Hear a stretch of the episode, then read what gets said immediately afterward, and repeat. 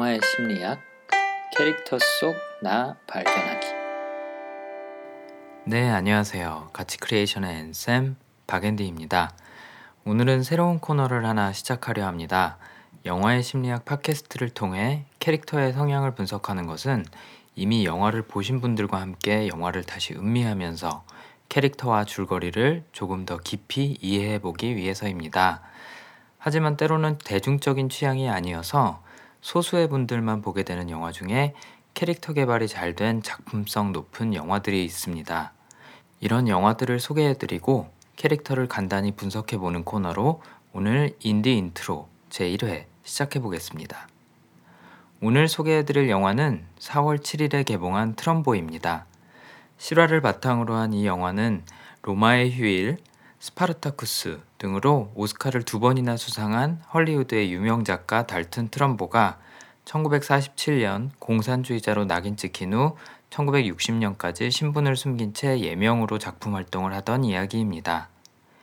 미드 브레이킹 배드의 주연 배우로 잘 알려진 브라이언 크랜스톤이 주인공 달튼 트럼보를 연기해서 호평을 받았는데요.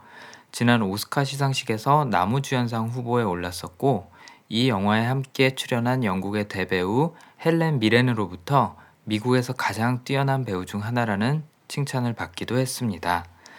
참고로 이 영화에는 헬렌 미렌 이외에도 다이앤 레인, 존 굿맨, 엘르 패닝 등의 화려한 캐스트가 출연합니다.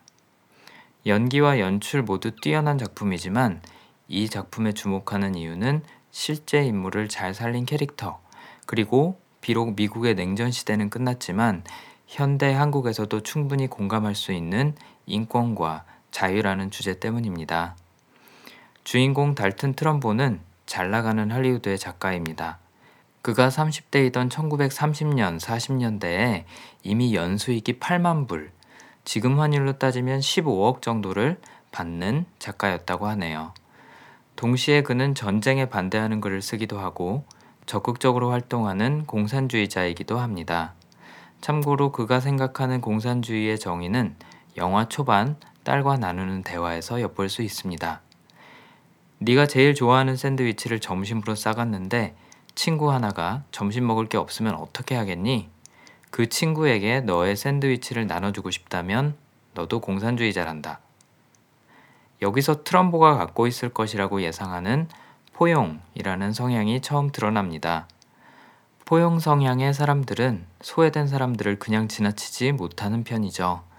사람들 간의 격차를 줄이고 다름과 다양성을 포용할 수 있는 사회를 만들기 위해 적극적으로 노력하는 편입니다.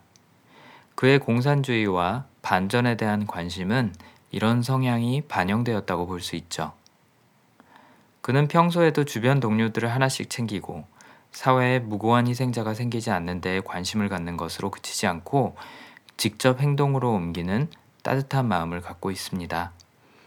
그와 동료들이 민주주의와 안보를 위협하는 위험한 인물들로 지목되어 청문회에 불려가고 소신 있는 발언 때문에 법정 모독죄로 재판을 받아야 할 때 그는 사정이 어려운 동료 작가 알렌의 재판과 여행 경비를 대신 내주겠다며 딸에게 설명해줬던 것처럼 자신의 것을 나누는데 인색하지 않습니다.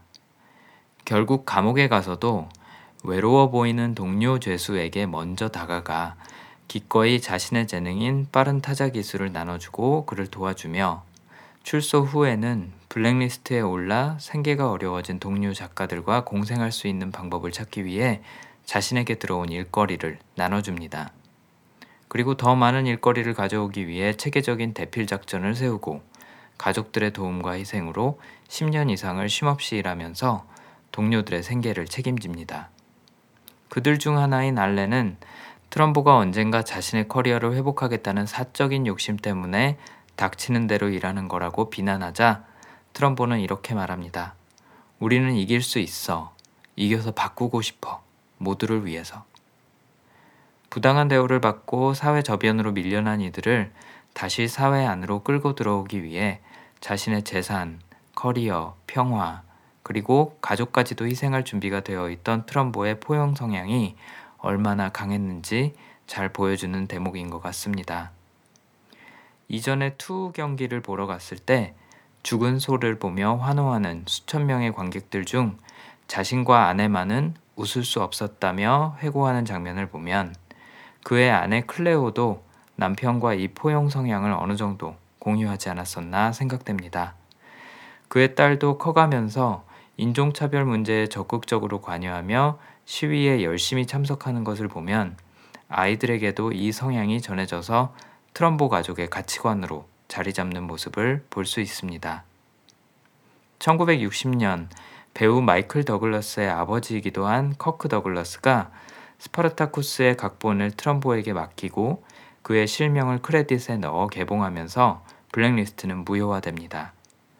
10년이 넘도록 무분별하게 정치적 이념이 다른 이들을 탄압해온 매카시즘의 희생자들을 대변하고 구제하기 위해 애써온 트럼보의 노력은 결국 빛을 발하고 그의 개인적 명예도 회복됩니다.